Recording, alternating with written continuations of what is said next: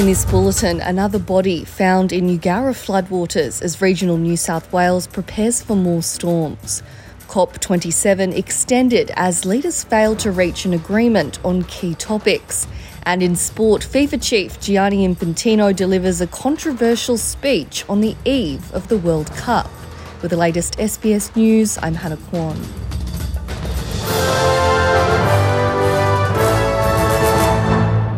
A body has been discovered in the flood affected town of Eugowra in New South Wales during the search for a missing man.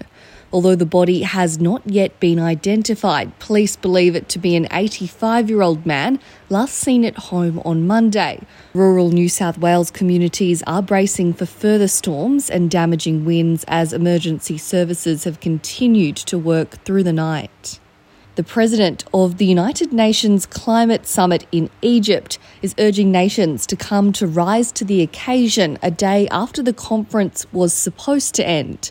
The outstanding issues causing ongoing debate include whether a loss and damage fund would be created to help poorer nations affected by climate change and whether to call for a phase down of all fossil fuels. COP27 President Sameh Shoukry says nations must come to an agreement. Uh, the issue now rests with the will of the parties. Uh, it is the parties who must rise to the occasion and uh, take upon themselves the responsibility of finding the areas of convergence and moving uh, forward. As the Asia Pacific Economic Cooperation Summit wraps up in Bangkok, Prime Minister Anthony Albanese says he is confident Australia has reset key relationships across the region. Leaders from around the Asia Pacific have pledged to boost trade and focus on economic challenges.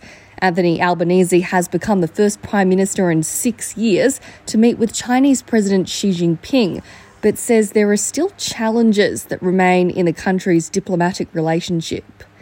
Speaking on the final day of the summit, Mr Albanese has emphasised Australia's commitment to climate change and global cooperation. We're reminded that you can't have uh, one nation solutions to issues which are global.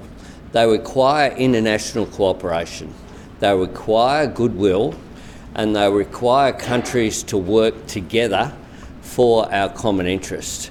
And that is what I have sought to do over the past eight days is to send a message that Australia wants to engage constructively. Meanwhile, a new trade deal between Australia and India has been given the green light. The treaty's parliamentary committee has approved the Australia India Economic Trade Agreement, with Chairman and Labor MP Josh Wilson describing the deal as an early harvest agreement, which would pave the way for further trade, market access, investment, and regulation. Local councils are pushing to raise awareness about the risks of asbestos exposure. Authorities are concerned many people in Australia's ethnically diverse communities are unaware of the threat it poses, despite 4,000 Australians dying each year from asbestos related diseases. In Western Sydney, the Cumberland City Council are providing free services to increase awareness of the dangers of asbestos among homeowners and renovators. Mr. Lee Hands, an asbestos inspector contracted to the council, says these inspections are recommended for people considering building onto their home. We find a lot of people start to do renovation work and then realise afterwards that they've encountered asbestos. So we're trying to educate the community to where the asbestos will be in the house so they don't uh, disturb the asbestos uh, before they, they know where it is. Turning to sport, and FIFA President Gianni Infantino has hit back at Western nations for criticising World Cup host Qatar. The game's global governing body has been attacked for its decision to take the tournament to the Muslim country, where the mistreatment of migrant workers and the rights of LGBTQ people have been in the spotlight in the lead up to the finals.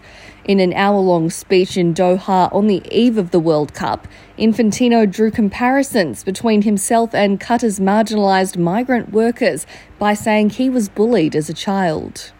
Today I feel uh, Qatari. Today I feel Arab. Today I feel African. Today I feel uh, gay. Today I feel disabled. Today, I feel uh, a migrant worker. I know what it means to be discriminated, to be bullied as a foreigner in a foreign country. As a child at school, I was bullied because I had uh, red hair. And that is the latest SBS News. I'm Hannah Kwan.